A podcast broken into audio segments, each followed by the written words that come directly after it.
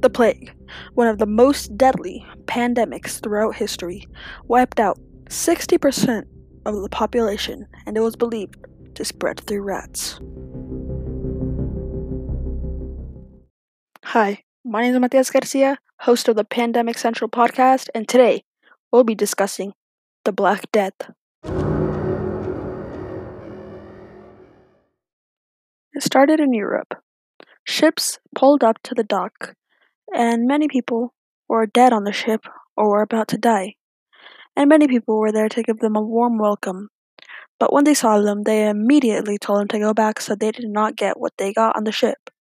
But by then it was too late the plague was already starting to spread. Even though they told the ship to go right back, and it was too late because it started to spread.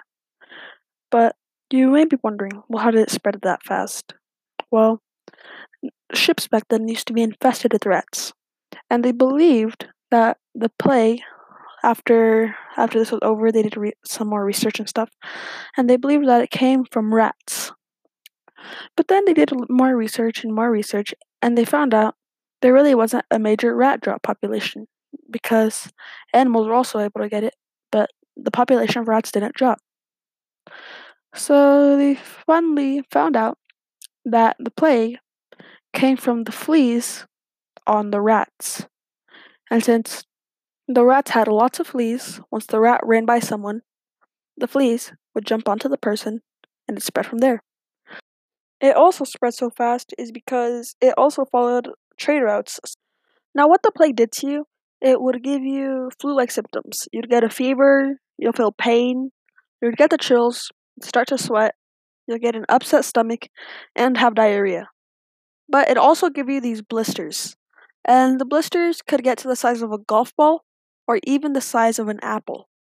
But people would try to pop them, and as they popped them, it would release like gross pus. And then it would make it infected, which made it even worse. Now, what did the doctors do to treat this? Well, back then, they didn't have as much stuff as we do today to help cure these things, but the doctors were just as clueless as the patients. So, the a treatment that they had was they'd get a knife and start stabbing the person, and it was supposed to make their blood flow better, which would help them but it didn't do anything. And also, they would put a knife in fire, wait for the knife to heat up, and start popping all the blisters, which would make the person feel even worse. And when they did those, it wouldn't do anything. It'd either make it spread faster or the person would die faster. Since we're talking about doctors, you've probably seen pictures of some of the doctors wearing like these bird masks and cloaks, and you're probably wondering, um, it's not Halloween. Why are they wearing that? And so they're wearing it because in the beaks they would stuff herbs, flowers, spices.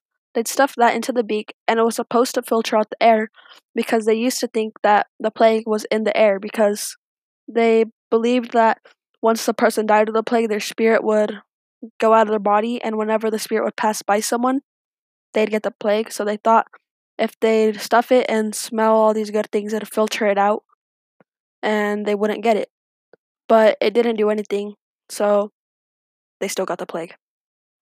This got so bad that doctors started to refuse taking patients because they did not want to get the plague. You're also probably wondering what did the government do about this? At the time, the government was the Roman Catholic Church, and as I did research on this, it didn't say much about the government and what they did, so I'm guessing that they really didn't do anything about this.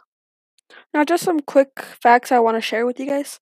Um, there is three types of the plague: the bubonic, septicemic, and the pneumonic. And 0.2% of people during that time had a gene that caused immunity towards the plague. And one more fact that some towns were left ghost towns because everyone there had the plague and died. And then it took them so long to find it that after World War One, they found them by flying over the villages.